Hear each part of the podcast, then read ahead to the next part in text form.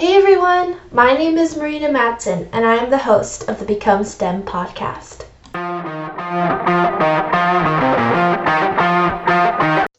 Today, we are joined by someone whose fervent excitement and passion for math, and some might even argue drawing, has spread the love for math beyond its borders of old.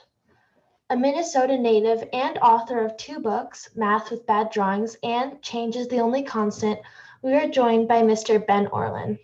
Mr. Orlin, thank you so much for agreeing to talk with us today. We really appreciate it. Yeah, thanks so much for having me on. I'm really excited to chat.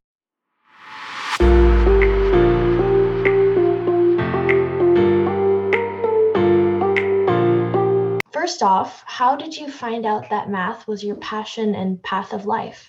Yeah, that's a really good question. Oh, wow. Yeah. I'm trying to remember what it was like to be in high school and be thinking about all the options. I think I, at, at that age, I was just overwhelmed, I think, by how many cool things there are to do in the world and how little it felt like I knew about all of them. Uh, I think, honestly, my passion from when I was younger was always writing. I always really cared about writing. Um, and also i had a feeling though that writing is a means you can't you can't just um, i don't know so people write beautiful things and and but you also uh, you need to be writing about something and i wasn't sure i knew what to write about or that i had interesting messages to convey um, and math almost snuck up on me. I, I always enjoyed math as a kid. I always enjoyed puzzles. I loved logic and logical arguments. That was maybe my my way in. Um, and then as I got into college, I enjoyed the math classes and sort of came sideways into a math major. I was really focused on psychology more, and then and then yeah, math math just kind of snuck up on me, this kind of slowly rising water level. Um, and then suddenly I was up to my neck in math and, and realized that it was something that I really enjoyed and was also a way to I could connect math with other things in my life. I could I could go teach math, and that would let me be interacting with people and thinking about how people think, which I was really passionate about. Um, and math was a window into that. And then similarly, I could write about math, and then and then uh, you know that got me into writing tasks that I enjoyed, where I was trying to express subtle, tricky ideas.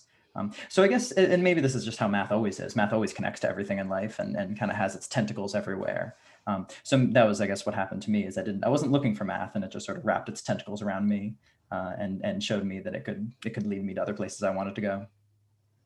That's so awesome. Yeah. What what what, what about all of you? What, what what excites you guys about math? I like the fact that there's an answer. Um, usually, you can connect numbers together. And after lots of thinking you arrive at an answer. And sometimes it's beautiful like an integer or an expression of pi or i. Um, sometimes it's not very beautiful. Sometimes there are lots of square roots and decimals. You can't really control it but there's always an answer. Yeah. Yeah i think that certainty is something that's always drawn people to mathematics. The fact that when you've when you've done it out properly and when you've got your proof you know you know that the final thing follows from the first thing. Yeah, for me, it's more like a game of logic. I, I I like the logical part as well, and I yeah I it's more of a game and just to um you know just to forget all the problems and do some math. yeah.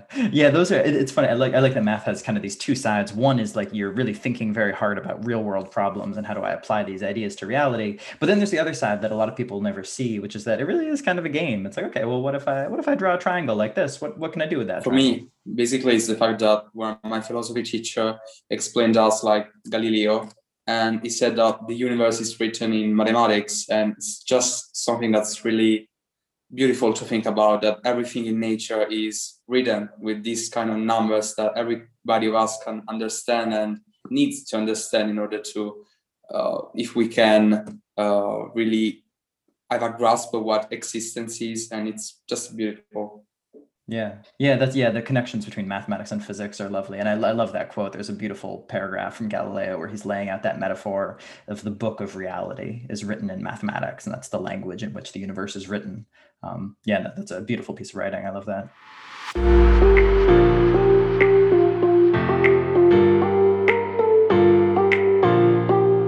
Cool. What particular field of math do you find most interesting? That's a yeah, that's a really good question. I think if, depending on the day, I can get excited about different things. Uh, one of the most fun classes I took in college was about fractal geometry, um, and so that's you know the these these crazy shapes that you you know you can think of it like one of those gifs or gifs you see online where like you zoom in and you don't even realize when it's looping because as you zoom in it just looks like more of the same um, so you know it's sort of these shapes of triangles within triangles within triangles or squares within squares within squares and or or these kind of jagged shapes um, where the more you zoom in the more jagged it is and you think you're going to hit the bottom and you just keep zooming and it gets more and more complex uh, so visually those are some of the most fun uh, but I, but actually, as I really think about it, probably my favorite is probability. I love thinking about how we're just we're uncertain about everything in the world. There's nothing we know for certain, and probability is this brilliant system we have for figuring out what to do and how to reason when we don't really know anything for sure. Right? Nothing is probability one. Nothing is probability zero. Everything is kind of somewhere in between. Um, and so, and and probability, yeah, it's full of it's full of interesting puzzles and surprises so probably if I had to pick one, I'd say probability. Yeah, I definitely can connect with that. At first, geometry was nearly impossible to me. I'm really bad at visualizing things. I always had to have um, cubes near me so I could build what I'm thinking about and look at it and manipulate it physically. Um, but I think after practicing, it's a little bit more comfortable. I don't run away from a problem with a triangle drawn on it. But still, if there are numbers, I'll be a lot more happy. Yeah, yeah, that makes sense to me. I think those those are very systematic uh, branches of mathematics where you can really build up, yeah, an approach that is very reliable. And part of what's fun about probability is even a very simple problem, it might not be clear what to do with it. You know, it might it might be um, yeah a, a, tricky puzzle to solve. Yeah. What, Flavia and Delphi, what about you? What what branch of math would you say is your favorite? Um, probably. Um, I like calculus. and yeah, probably that. And before I used to like geometry when it was in middle school, but now I I'm not really into geometry anymore.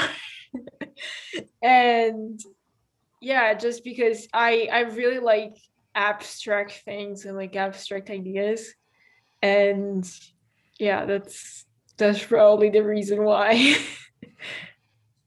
yeah, for me, it's, for me, it's the same. I really love calculus, but like I have a hard time on geometry, for example. I don't know why. I maybe I'm just more, uh, you know, mm, more able to like uh, understand ab- ab- abstract things more than practical ones. I I don't know. yeah, no, that's, I, I identify with both of those. I think sometimes just like the most recent math you've learned is sometimes what you're most excited about. So you know, if the geometry is a few years back and calculus is the new thing, then it makes sense to be very excited about the new thing. Um, and also, I don't know, different people have different strengths when it comes to mathematical thinking.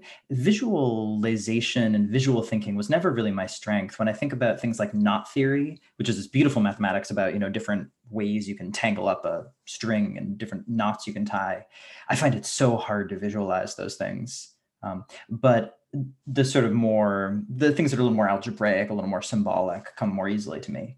Um, and so sometimes I'm drawn towards you know what what comes easily. Uh, but but then again, that I also love the visual side, and that's something actually after school. I feel like I've spent a lot of time learning more about the visual side of mathematics and trying to get better at the thing that was not my strength.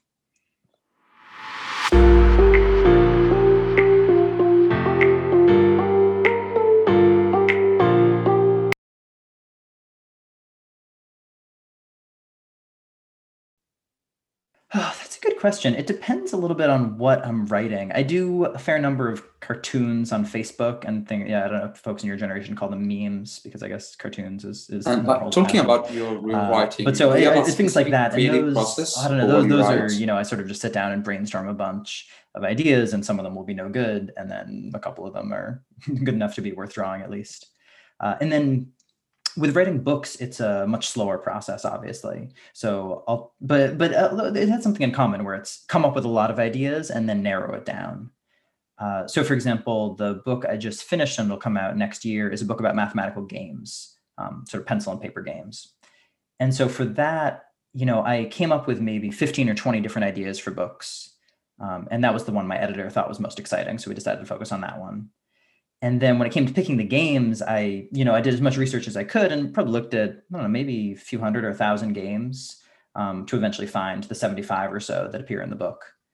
Uh, and so a lot of the creative process i think is creating way more than you need and a lot of it isn't very good because that's just the nature of creating things.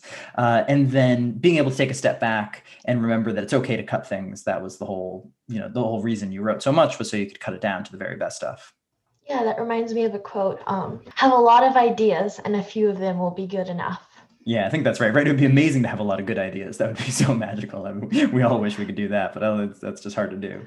So yeah, I think that's right. Having a lot of ideas and then being willing to to cut the ones that turn out to not be so good.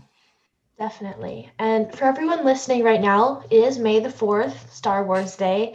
And Mr. Orlin, you did write a chapter in your book about Star Wars, De- the Death Star.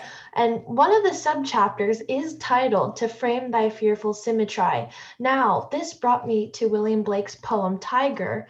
And I was wondering, is this a mere coincidence or are you in fact a secret lover of poetry? And oh no, yeah, definitely, definitely. I, I, I think a non-secret lover of poetry. Um, yeah, that uh, right, I right that chapter about the Death Star. One of the things I wanted to talk about was well, I wanted to talk about the geometric aspects of you know building a giant sphere in space.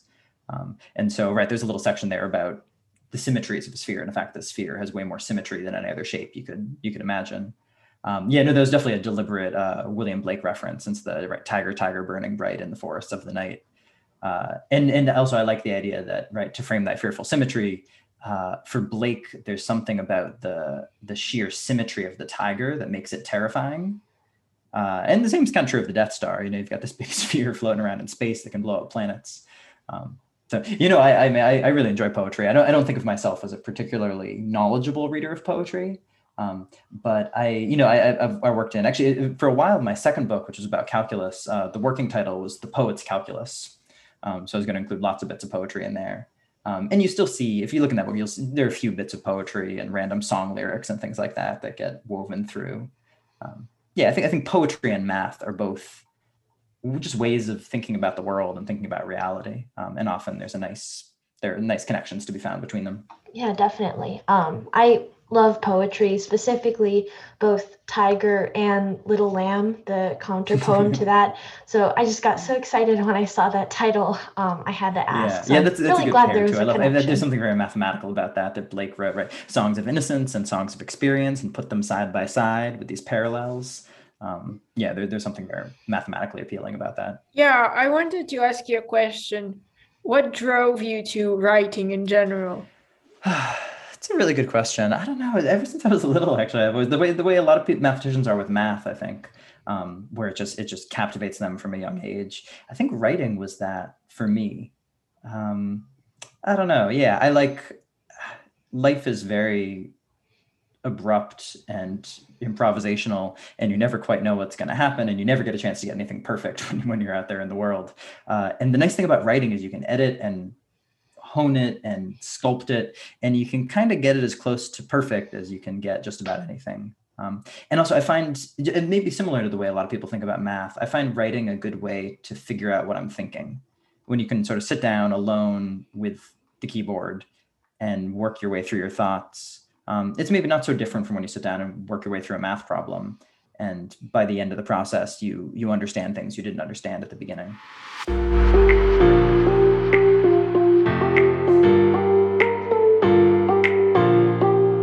In your book, Math with Bad Drawings, you originally set out with the goal of writing about every single aspect of math.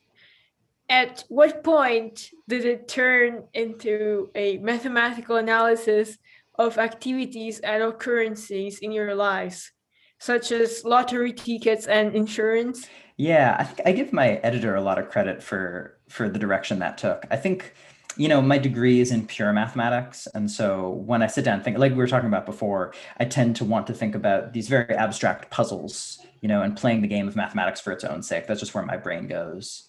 Um, which is why it's really helpful to have an editor to just say, no, Ben, that's people, people. Some people like those games, but a lot of people just want to know what does math do? Why, why is it there? What, what can it tell us about the world?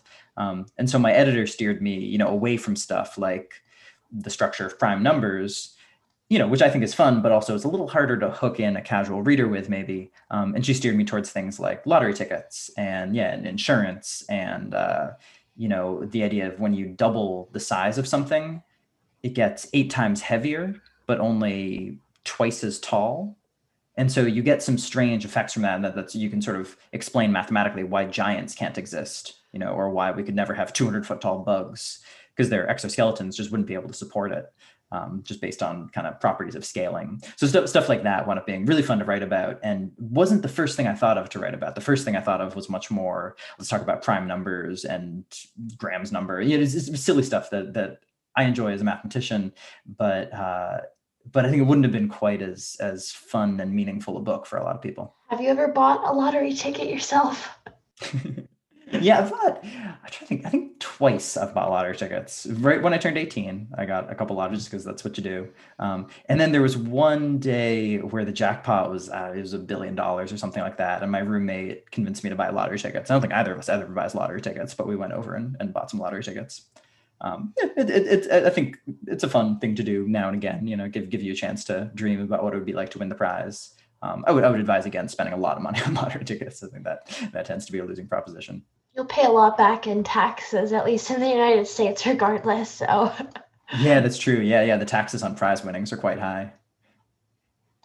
Yeah, I didn't think of that. That was another chapter in my in Math with Bad Drawings is about uh, income taxes. But in theory, if you, you put the lottery tickets and the tax chapters together, and it becomes clear that lottery tickets are not a very good uh, not a very good investment.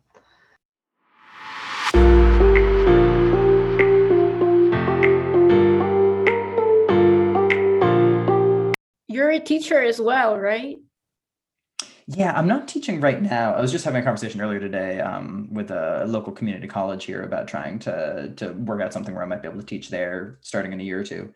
Um, but yeah, lately the writing has been taking up full time. Uh, so so I've t- I've spent like seven or eight years in the classroom now. Um, but the last year I've just been writing.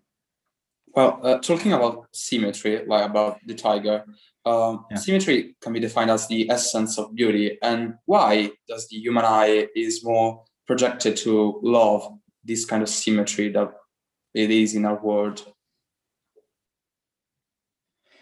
That's such a good question. I have no idea. It's, it, I mean, it's fascinating, right? That that part of what we find beautiful is is this abstract mathematical property that gets that we see in the world. Um, but it's definitely true, right? We we appreciate so so there, there's some specific examples you can kind of explain. Um, so evolutionary psychologists like to point out that if you ask people to rate how attractive some different faces are, they tend to pick the faces that are very symmetric, um, and that actually seems to be a decent indicator of health. So you can sort of you can speculate. It's not it's hard to prove, but you can speculate that maybe we evolved to be attracted to symmetric faces uh, because it was a good indicator of health. And so people who are attracted to healthy people have healthier offspring, and so there are more of them, and so that's yeah, that's how evolution works. Um, but I don't know, yeah, like why are we why are we drawn to the symmetry of a flower, or uh, yeah, I, I, don't know. Um, there's uh, yeah, I think there's there's very different theories out there. Do you do you, do you have a theory for why uh, why those kind of symmetries appeal to us? It's a kind of difficult question indeed, but like I suppose maybe it's so the harmony that is it that it is out of ourselves is also within ourselves. I, I don't know. It's like a I think that like my philosophy teacher always says that like God created uh, the world uh, symmetrically, and as men we are the creation of God, and therefore we are created to appreciate that kind of symmetry. But maybe it's just you know I don't know well, it's very difficult to to answer that question. Yeah, yeah. I think I can't tell if um, right. I can't tell which perspectives make the question easier or harder to to think about. Um, because certainly there, I don't know, beauty itself I think tends to be a mystery. Why do we find anything beautiful? Um, is is pretty hard. Um, this is something actually, it comes up with mathematics where a lot of mathematicians will describe math as beautiful or mathematical objects as beautiful. And people who didn't enjoy their experience of mathematics in school they're often like, what? Beautiful? Like the thing with the square roots and the decimals? That's beautiful. Uh, and it can be really hard uh, even to agree on what beautiful means and why we're using that word. Um, I tend to prefer the word interesting for mathematics because uh, I think people understand that interesting is subjective and and but they're also open to the idea that maybe what I what I currently don't find interesting, maybe I will become interested in it, or maybe you can show me why it's interesting. Um, whereas beautiful it, for some people it excites them. Like oh i got to find out why that's beautiful. And for some people it's just like what are you talking about? How is that beautiful? Yeah definitely. Um, i often refer to math problems or answers as beautiful if there's a very i guess yeah the only word to describe it to make sense is interesting solution where there are steps but you couldn't figure it out at first. And then after subconscious thinking, it was able to come out on your platter.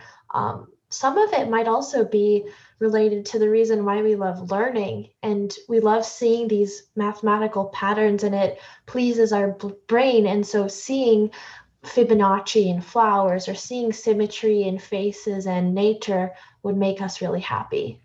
Yeah. Yeah. I think, yeah, that sounds right to me that there, there are just some, um, some kind of deep properties there that we recognize. Um, like Adelphia was saying, that we just there's there's something. It's it's not that we're seeing something new necessarily. It's something we're recognizing somehow, um, and that's that's powerful for us.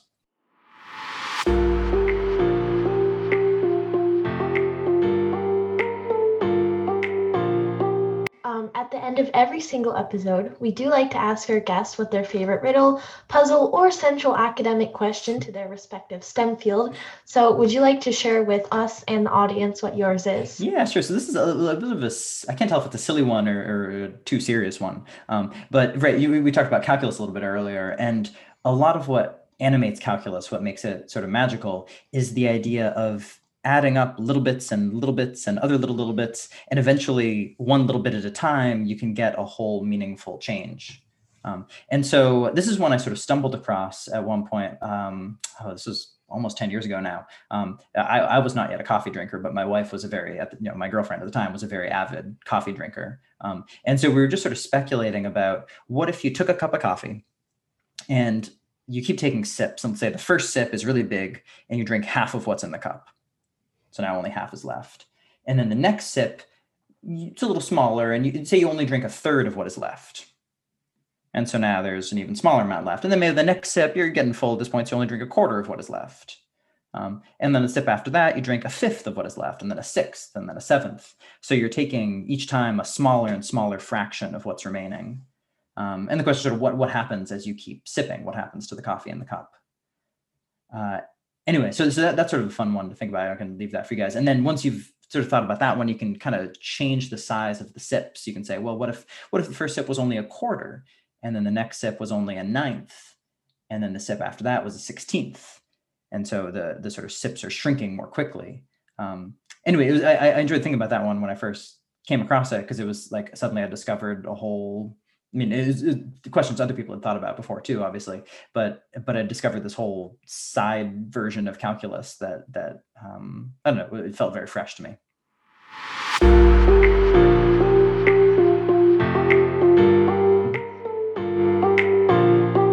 Mr. Orlin, thank you so much for joining us for this week's episode of the Become STEM podcast. And thank you, everyone, listening into this conversation. If you want to read Mr. Orlin's puzzle and contemplate a little bit more on it, it will be on the Become STEM website when this episode is published. Thank you, everyone, so much for tuning into this week's episode. Make sure to come back next week. It's going to be elemental.